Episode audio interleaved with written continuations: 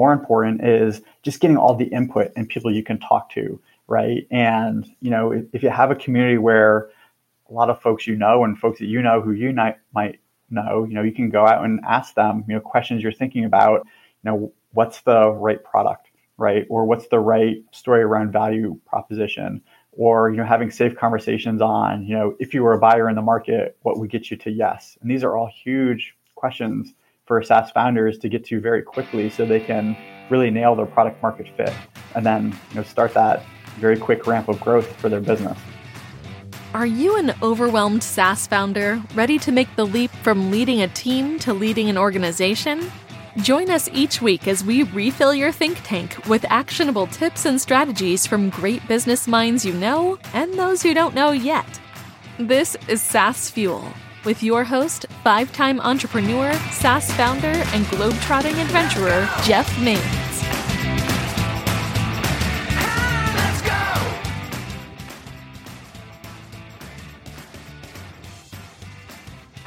Welcome back to the SaaS Fuel podcast, where sales without client success is like stuffing money in a pocket that's full of holes. I'm your host, Jeff Mains. Well, a couple of weeks back, I was out at SaaStr and met a number of you there, and that was a real highlight for me. The event itself was very well run. I loved it being outside again this year and met some amazing, amazing people. I learned about some new SaaS solutions that I didn't even know existed Got some demos there, and we're actually going to use a few of those things that I found there.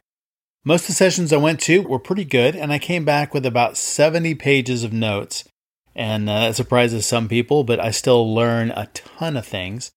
And a dozen really good ideas, and a couple of those I've implemented already. So if that sounds interesting, drop me a note, and I'll send you a quick video recap of my top three takeaways from SaaStr 2022. Well, in last week's episode, we talked with Art Shaikh, founder and CEO of CircleIt, a generational platform that allows users to send a message to the future and be there long after they're gone. It's really a very cool solution. You should check it out. I'm a user. And if you missed it, there are some exceptional entrepreneurial insights from someone who never thought he would be an entrepreneur. He's really good at it but passion changes things, you know? And now Art has seen countries and islands that he's never even heard of using CircleIt, and that's just awesome. So if you missed it, go back and give it a listen. It will absolutely rock your world. And uh, get CircleIt as well. Your family will thank you for generations to come. My guest this week is Mike Redd, Chief Marketing Officer of Quala.io, a customer success platform for SaaS businesses that is powered by intelligence mined from interactions between customers and frontline teams. Way, way cool. It makes your customer success reps way smarter, much faster. Prior to Quala, Mike led the marketing team at a SaaS leader I'm pretty sure you've heard of, little place called Constant Contact. Before that, Mike was in a variety of strategy and new business initiative roles, including strategy consulting at Bain & Company. He's with us to talk marketing strategy and help you uplevel your market presence. Welcome, Mike Redd. Hey, Mike, welcome to SaaS Fuel. It's great to have you on the show. Thanks so much for having me. Really excited to be here. Absolutely. Well, tell me a little bit about your background, you know, where you've come from, the businesses you've built, and then uh, about Quala as well. Sure, absolutely. So, you know, right now I'm the chief marketing officer at Quala. We're building a really exciting platform primarily for customer success teams to help them understand uh, their customer health, uh, draw some customer insights, which I'll, I'll, get to in a moment, and help uh, manage those customers to success, whether it's to help retain them, um, if there's an upsell opportunity, or if there's an education opportunity for those customers. You know, increasingly, what we're finding among our customer base, we're starting to expand a bit beyond just customer success and even into product teams is you know something that Quala is doing is it's mining through all the conversation data, the emails, the chats, the calls that these frontline teams are having with customers, and we're helping our customers make sense of all that, right? Helping them quantify. You you're hearing about this new feature, this new capability. You know, should you build it in your product? Well, now we can actually mine through all that data and quantify how often does that topic come up, which types of customers are raising that, you know how valuable are those customers to the business overall so it's pretty exciting time for Quala. You know, I love what we're doing at Quala and that we're building a business. You know, we're a seed stage uh, startup um, ourselves. You know, we're serving many other businesses in the SaaS community broadly, uh, large and small. Um, so, you know, all those you know, challenges and opportunities of you know, building a team, building a great product, and serving our customers every day.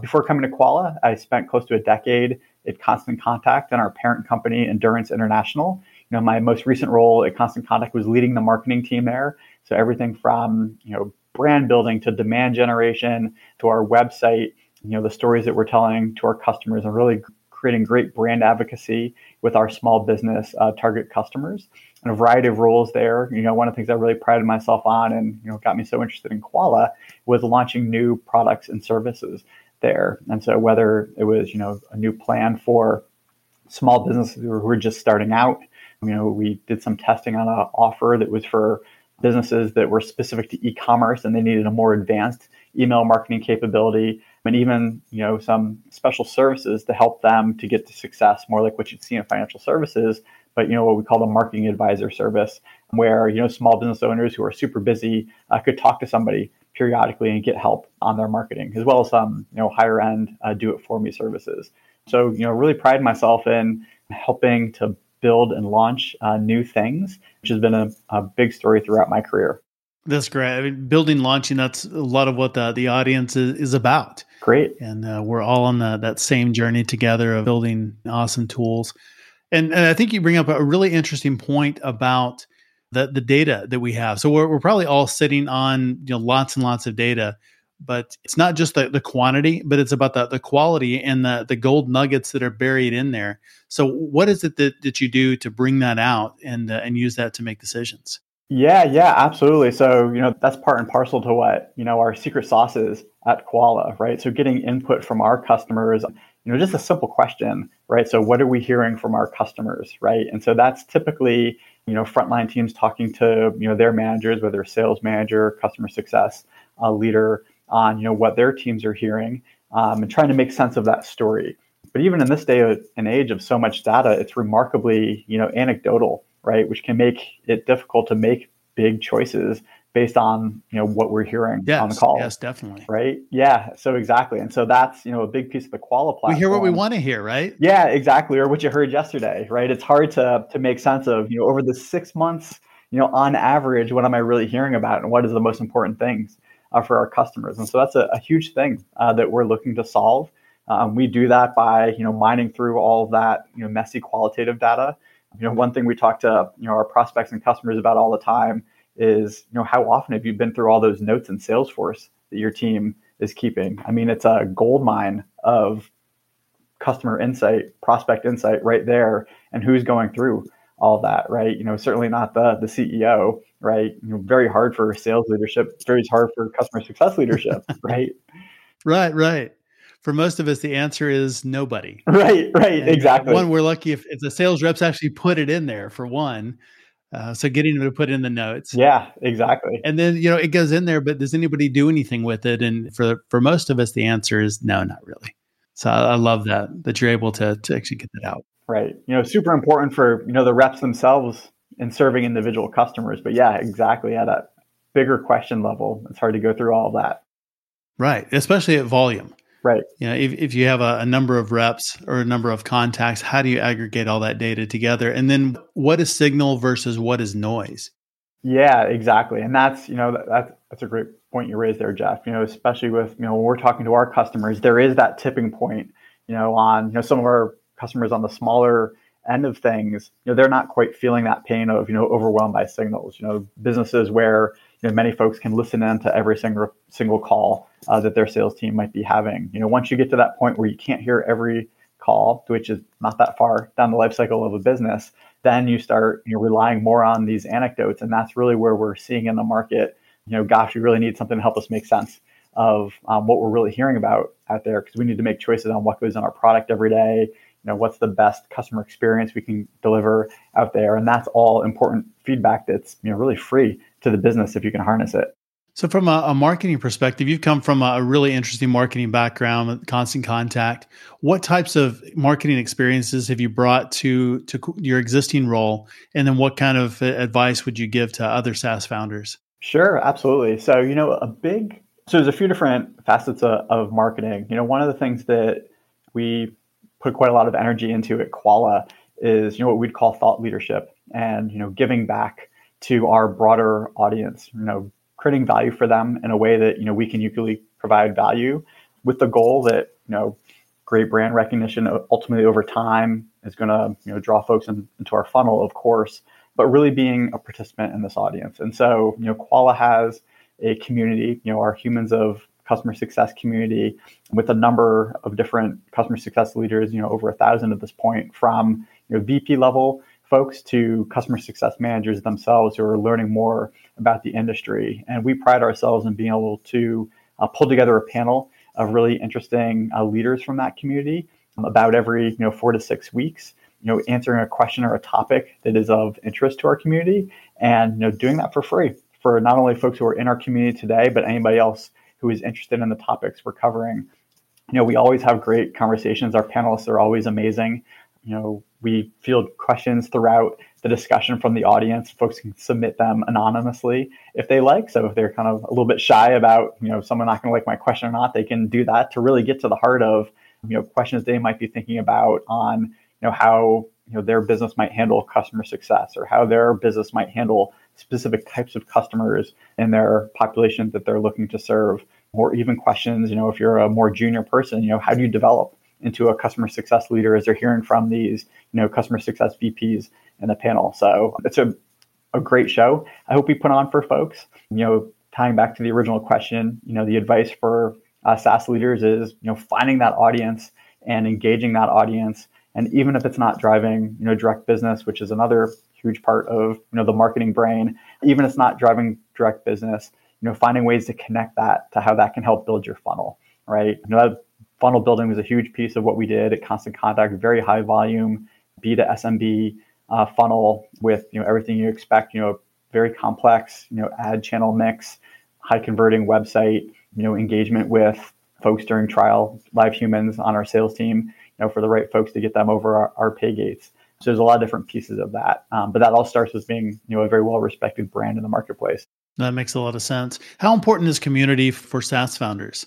Yeah, I think it's very important because it's it's multifold. I think it's a really interesting question. So, you know, one, you know, having an audience of potential prospects, right, is the most obvious answer. But a very close runner up, or maybe even more important, is just getting all the input and people you can talk to, right? And you know, if, if you have a community where a lot of folks you know and folks that you know who you might might know, you know, you can go out and ask them, you know, questions you're thinking about, you know, what's the right product, right? Or what's the right story around value proposition? Or, you know, having safe conversations on, you know, if you were a buyer in the market, what would get you to yes? And these are all huge questions for SaaS founders to get to very quickly so they can really nail their product market fit and then you know start that very quick ramp of growth for their business. That's good. How do you think marketing has changed over the the past years? Yeah. Yeah. So so that is a, a great question. So I think you know marketing is very strategic and there's many different angles around marketing. I mean, especially in a SaaS business, especially as a, a growing SaaS business, you know, marketing is really at the center of that product market fit, right? So it's really where the rubber hits the road between you know the product we're building and the audience you're building it for, and will they say yes, you know, on a purchase decision? So marketing, you know, I can't speak to you know more than a decade back before that, but that's a, a huge part of the role right now, and how you see many CMOs, you know, coming to market with a very strategic mindset on you know the markets we want to play in, the customers we want to win, and what's the winning value prop. Um, working hand in hand with you know their leadership peers in product, customer ops, and sales to deliver you know a great experience and a great product to customers. So so that's really important. You know certainly on the funnel creation side, there's just so much data. There's so many different you know ways to get in front of your audience online. It's almost overwhelming amount of data, right? So making sense of, you know, what are the, the real signals and the noise. Even with all that data, there's still judgment calls you have to make. It's not a perfect uh, rote formula where, you know, dollars in equals always dollars out, or that's what you're ultimately trying to get to is the math all around that. But that becomes complicated with many different touch points and, you know, prospects who've seen a variety of different ads and variety of different things that influence them online, which is more than just ads, right? It's every interaction, everybody they speak to that's landing that impression of what that business is and that and who that is. So, you know, that I think is pretty complex online world, offline world, and bring that all together. There's always been super important, you know, the story that you're telling to your customers, you know, the brand and who you're trying to be. Um, is closely tied to this touch point idea. You know, brand is not just the, you know, create a few slides and here's our pitch line and here's who we want to be. You know, brand is really everything that the business does. You know, again, every single interaction is creating a, a sense of what the brand is from the commercial they see to you know what happens when they receive their bill and how they feel when they receive their bill. And so all those different touch points uh, have to come into you know a, a modern marketer's mind on you know, what they're trying to to develop in the market. So I don't know if that's different than it was, you know, 10 or 20 years ago, but those are all super important things I'd say today. And I'm sure it's been an evolution, especially as all these digital channels have become more and more important. Right. It's definitely more channels than there there ever have been, probably more ways to reach people. What do you think the hardest or the biggest challenges are in uh, for marketers of uh, SaaS companies? Yeah, yeah. So there's a bunch, right? So there are you know, it's really easy to spend bad dollars uh, as a marketer, right? And so it can be very tempting to. Oh, I've done that. Yeah, exactly. And whether you're a SaaS marketer or any, any, kind of marketer, right? Yeah, I'm sure can, that we all have it. It's at one point or another. Right. So, you know, you can pour a lot of bad money into, you know, Google search terms that never convert and, you know, aren't really doing anything for your business. You know, you can have wild, crazy ideas of big, crazy brand campaigns that you put a ton of, you know, the team's energy and a ton of dollars behind where it's you know not entirely clear you know what that ultimately does for the business and so there's a bit of there's a great balance you need to have as far as being you know ruthlessly thorough on you know the expected you know ROI return or what you're going to get for something even if it's immeasurable um, and the effort you're putting in. Because in a world of scarce resources scarce teams you got to make sure you're making you know great bets bets every single time right? That's true.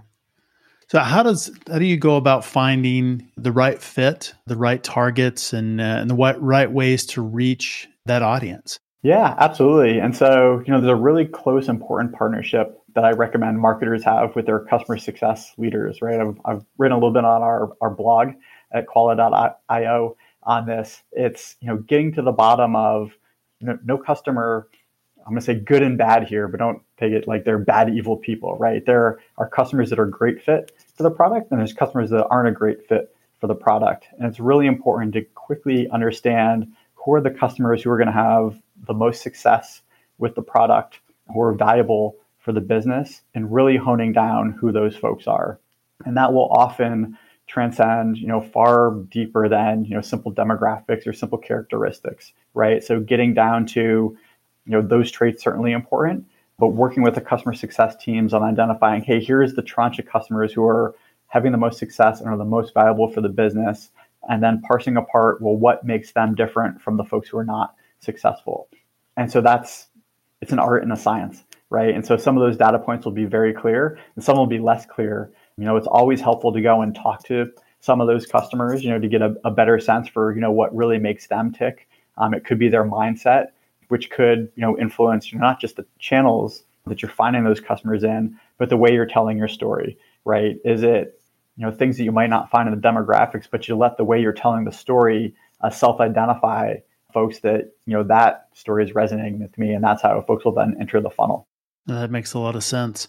That uh, I mean, all clients are not created equal, and it's really being able to separate out those that are a really good fit and those that are, are maybe not as good a fit. Right. Yeah, exactly. Exactly. And I mean, if you're getting the the less good fit folks for free, which is probably unlikely, then, you know, so be it as long as it's not draining resources. But yeah, in a, a world of resource prioritization, if you can focus more of that energy on the customers that are going to be happier with you, stay longer, and you know, ultimately drive more dollars for the business, that's where you have to place the bets.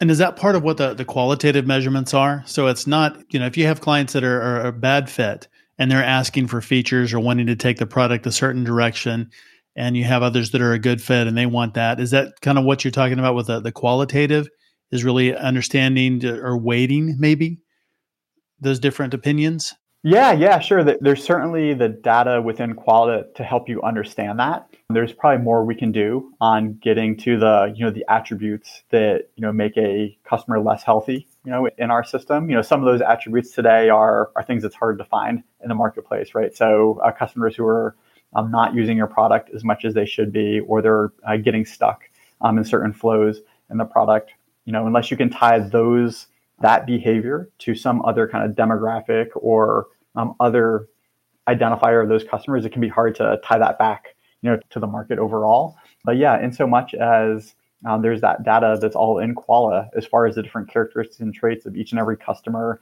from, you know, pulled in from a variety of systems all in one place. The data is all there to help have those conversations on, hey, here's what healthy customers look like, and here's what our least healthy customers look like to help inform a marketer about you know how you go find the ones that look more healthy. Oh, that's really good. We're going to take a quick sponsor break. And when we come back, we're going to talk to Mike about the importance of having an irresistible offer right after this. You ever feel like you're in uncharted waters, or maybe wish there was a checklist or clear path to follow for your stage of growth? Well, we are one. Champion Leadership Group helps SaaS founders scale from 1 million to 10 million to 20 million and well beyond. Only one in 40,000 companies grows to $10 million in revenue. The rest stay small or die along the trail. Building a business is treacherous if you go alone. Instead, travel with experienced SaaS founders and expert guides who help chart your course to consistent results, impact, and freedom while providing support every step of the way. Create your free SaaS growth map at championleadership.com. And we're back now with Mike Redd from Quala, and uh, we are talking about irresistible offers and what is it that makes an offer irresistible to clients, and how do we create those as SaaS founders? Yeah, absolutely. So, you know, the name of the game, this is true and the offer, and really think of it throughout your funnel, is, you know, how do you remove as much friction as possible, right? So, really putting yourself in the prospect's shoes and thinking about you know what is friction right? So friction is price is certainly friction you know early on in the experience. Anything that feels hard or uncertain or something i need to um, spend a lot of time learning about or setting up you know is friction. And so you know for a saas founder really thinking about what those friction points are for their audience and finding ways to quash them right? So you can quash them with you know in your marketing and addressing them head on right? So you know, every great you know site is going to have the roi stats on you know if you buy this thing here's how great it is. Here's the great return you're going to get how quickly you can get that return a whole bunch of happy customers. So certainly that. It can be getting ahead of ooh sounds scary on integrations. You know i don't want to do that work. So making it clear on you know how easy those integrations are to set up and if you ever do get stuck, you know what what we say is, you know, our customer success team will help you and do that all for you. So to, to remove that friction. So Qual's been doing quite a bit of testing. That's really nice. Yeah, thank you. And so we've been doing, doing quite a bit of, of testing on, you know, what is that irresistible offer? And for our platform, you know, we found that, you know, some customers um, just want to to have it and try it and make sure that they're comfortable and that they understand that it isn't as scary of a learning curve as they might think. And you know, of course, that that's what we're marketing. So you know, we've been testing a, a free trial in our software, which will let folks get all up and running, get everything set up, get all the integrations going, get all the data coming in, mine through all that data, hopefully get to some great conclusions in that, you know, all completely free, you know, no credit card required. So completely putting the price friction to the side. So they see the value, they believe the value. And then, you know, when you get to the, the discussion on price at the end of the trial, it should, you know, ideally be a no-brainer for folks that, yeah, I've already gotten value out of this and the price is well worth the value I'm getting from it. So that's a bit of how you think about removing the friction with an irresistible offer. That's really smart and making you're really just making it super easy to do business with you. Right. And so if they they're looking at two competing solutions and one is is really easy to try and implement and and get set up, and the other one there there are different hurdles that you have to jump through or jump over to get going. Then uh, you know what are they going to choose? Yeah, exactly. So that's really what makes it irresistible. Yeah, and what makes our you know many folks out trial right? That's not a brand new concept. I think what is yeah, that's not too unique. What, what's a bit unique for us is that you know we we treat that trial like you're a paying customer, right? So full access to our uh, customer success team, you know, help with the onboarding uh, to get you up and going and to success because we know you're going to love it and we take that friction away that you're going to stick around with us. Oh, that's good. So if uh, if we've got uh, people that are listening and are having challenges, they, they may get people to sign up for free, but then they don't convert, or they don't move forward, or kind of get stuck in the process. What would you tell them? What advice would you give? Yeah, absolutely. So you know, really important to learn you know through each of one of those conversations, right? And so you know, depending on how much human interaction is in that experience versus you know going for a full e-commerce conversion, you know, there's different ways you can get that information, right? And so if you have a, a sales touch in that trial, you know, that you need to be working with your sales team so that they know that you know their primary mission is to get customer to success and a conversion but it's really important to get that feedback back into the system right? Are there parts of the product experience where those trialers are getting stuck? Are there parts of the experience overall where they're confused and don't know what to do, and identifying whatever those other friction points are once you get a little bit deeper there, and to then go address those, right? If you have a primarily online experience, there's a, a few different tools you could use to, you know, pop an in-app survey to get feedback if it feels like someone's getting stuck in a flow uh, to get that feedback on, you know, why are you stuck or what is, why aren't you progressing through the flow or to get even just a rating on their experience overall. Um, and again, there's no substitute for you know getting back in touch with somebody, especially you know for earlier stage founders. You know, talking to as many customers and prospects as possible is just uh, absolute gold, so that you're building uh, the right thing. I think that's really smart. Especially, I mean, you, you said it, and that's actually having those conversations. So it's not taking the easy way out and sending them a, a survey or you know fill this out, but actually having meaningful conversations back and forth and understanding what's underneath that. So the the real why. Yeah, that's exactly right. Yeah. Well, I like what you're doing with the trials as well. It's something that's really unique. I, I, don't think I've, I've heard before, certainly not often enough, is actually treating those trials like paying clients. Right. So that, that they have access to your team and, you know, you're really walking them through the process. It's not just to sign up and 14 days from now, we'll see what happens. You're actually guiding that process through. So I think that's really, really unique. Yeah, and that's, you know, it's not just to get those prospects to success, you know, in really being hand in hand with our customers. You know, what the, the real name of the game is, well, how do you self enable prospects to do all of that work on their own? And, you know, we find that when we're doing that hand in hand with our customers, we can really more deeply understand, hey, this part of the experience is actually pretty hard. And we know exactly how it should look. And so are there, how do we put more technology and more investment on those pieces of the experience to help get prospects over the, the hump. Because we would love for that to be a total don't need to talk to anybody, right? So you come in, start your trial, get to success, you know, enjoy your, your 30 days free. And then at the end of that, you know, continue on with us. And great if they engage with somebody, but they don't have to if they don't need to, right? And I think that's really smart because what you're doing is you're identifying those points of friction so that you can address them. And so over time, maybe it becomes less and less involvement. Exactly. But uh, you're putting in the time on the front end, so you're not doing it forever. Yeah, exactly. Exactly. That will make it scalable over time. Yes. I think a lot of us do the opposite. We try and automate it all first and then, you know, try and clean it up on the back end instead of making that initial investment. Right. And really understanding what are the things, where are the friction points going to be? What do we need to do to make this a great experience? And once we know that, then we can automate it instead of the other way around. Yeah, I think that makes a lot of sense the way you, you frame that. So with product market fit, this is something we hear a lot about, and uh, you know, love to hear from marketing people about this. How do you know if you have product market fit, and uh, you know, what do you do with that once you do? Yeah, yeah, and there, I'm, there's so many you know articles and resources and opinions on it. You know, it's really when, in as few words possible, you can explain, you know, the value prop that you have to your prospect, and the prospect raises their hand and says, "I need that.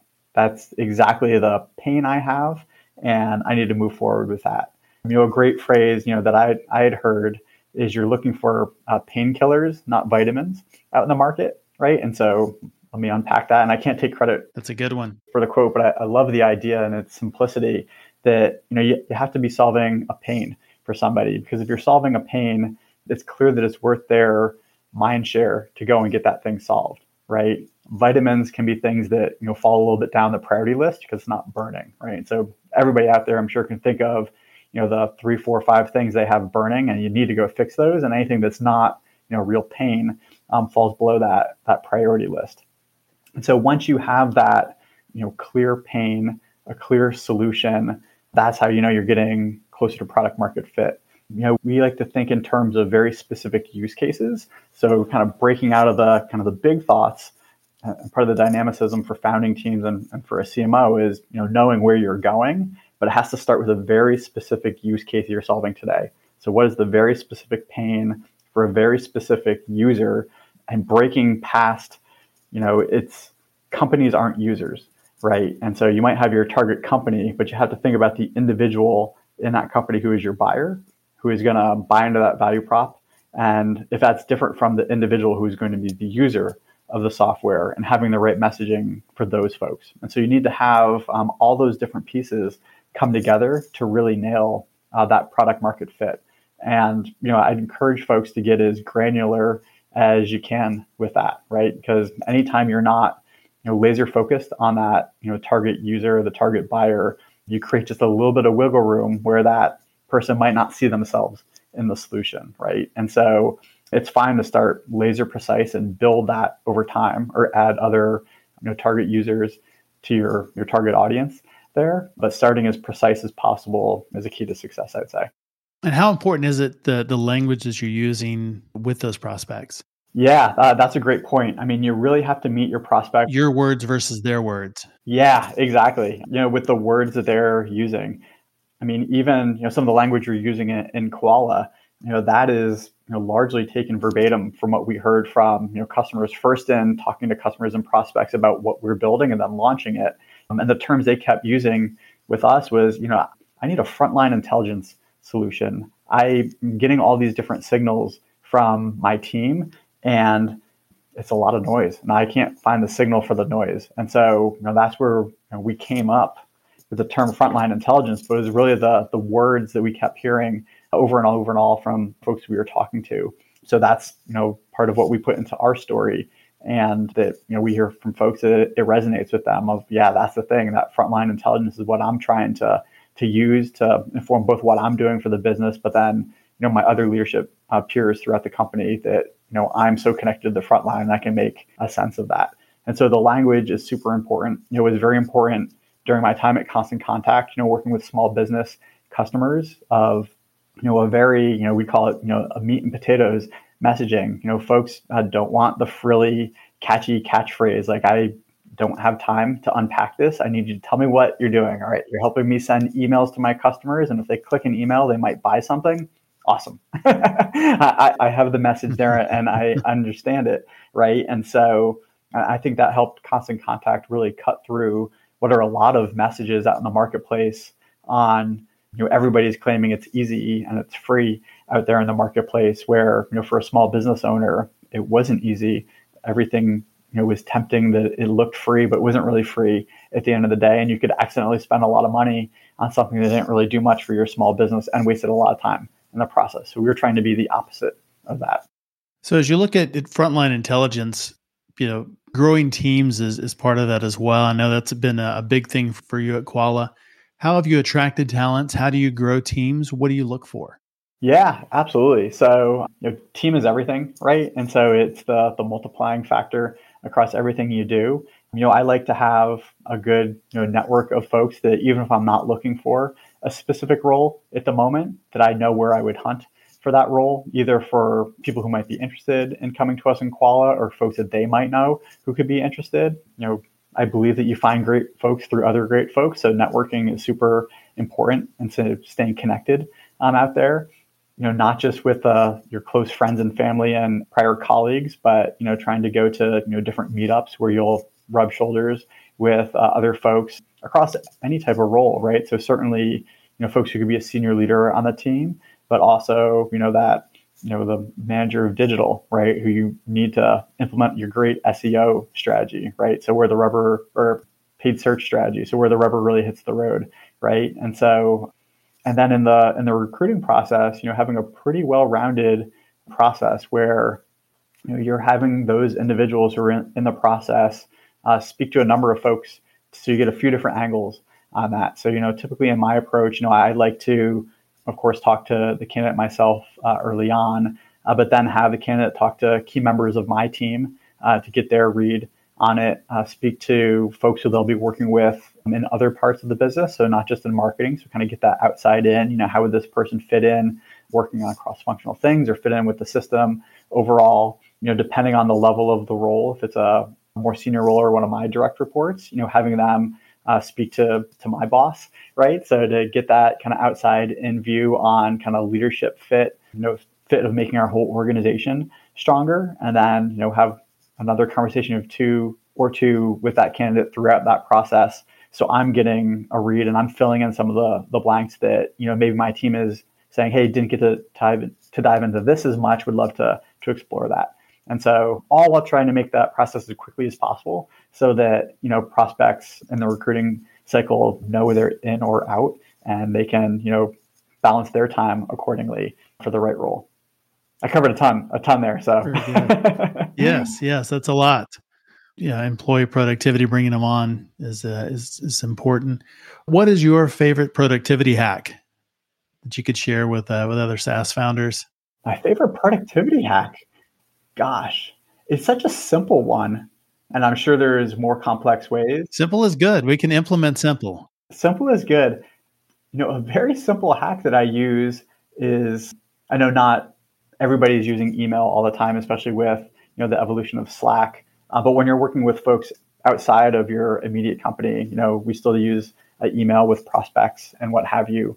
You know, I use the Google snoozes quite a bit just to repop uh, emails that you know I might get today, and I want to make sure that hey, I want to give this person a few days to digest, but I have to get back to them on a Thursday or Friday if I haven't heard back from them, and just snooze them, pop them right back in my email, which I'll see you know first thing in the in the morning and get back to those folks. I know there's much more sophisticated tools to keep track of those types of things, but it makes it very real because it's part of that conversation stream for me right in my inbox.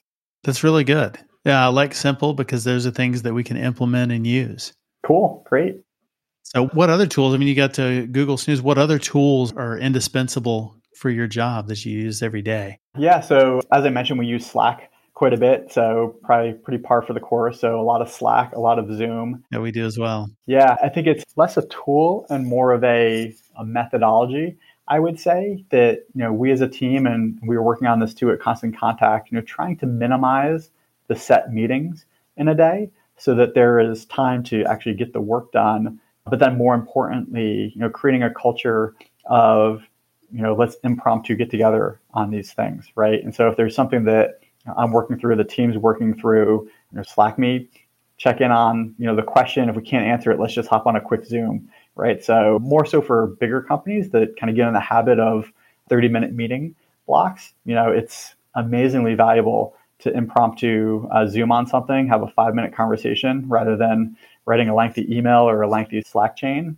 Just talk about something for five minutes, solve it, and then get back to what you're working on. So less of a tool and more of a methodology uh, for productivity. It gets super important once you have uh, larger teams, right, and more folks that you're working with.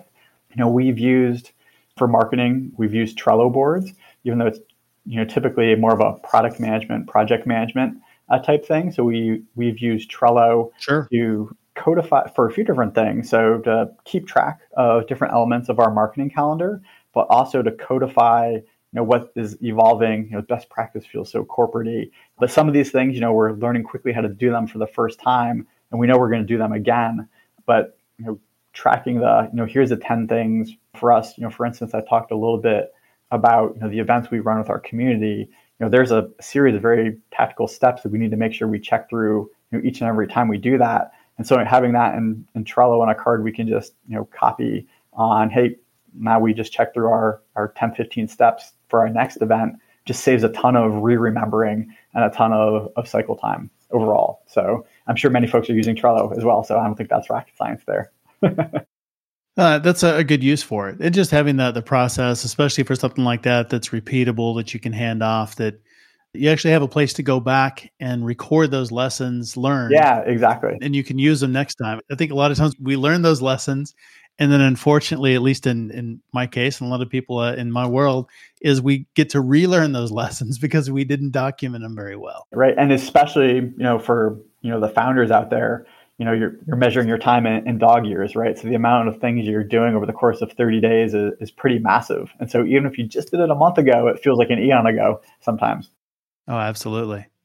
Well how do you continue to to sharpen your skills? How do you make time to to continue learning while you're leading?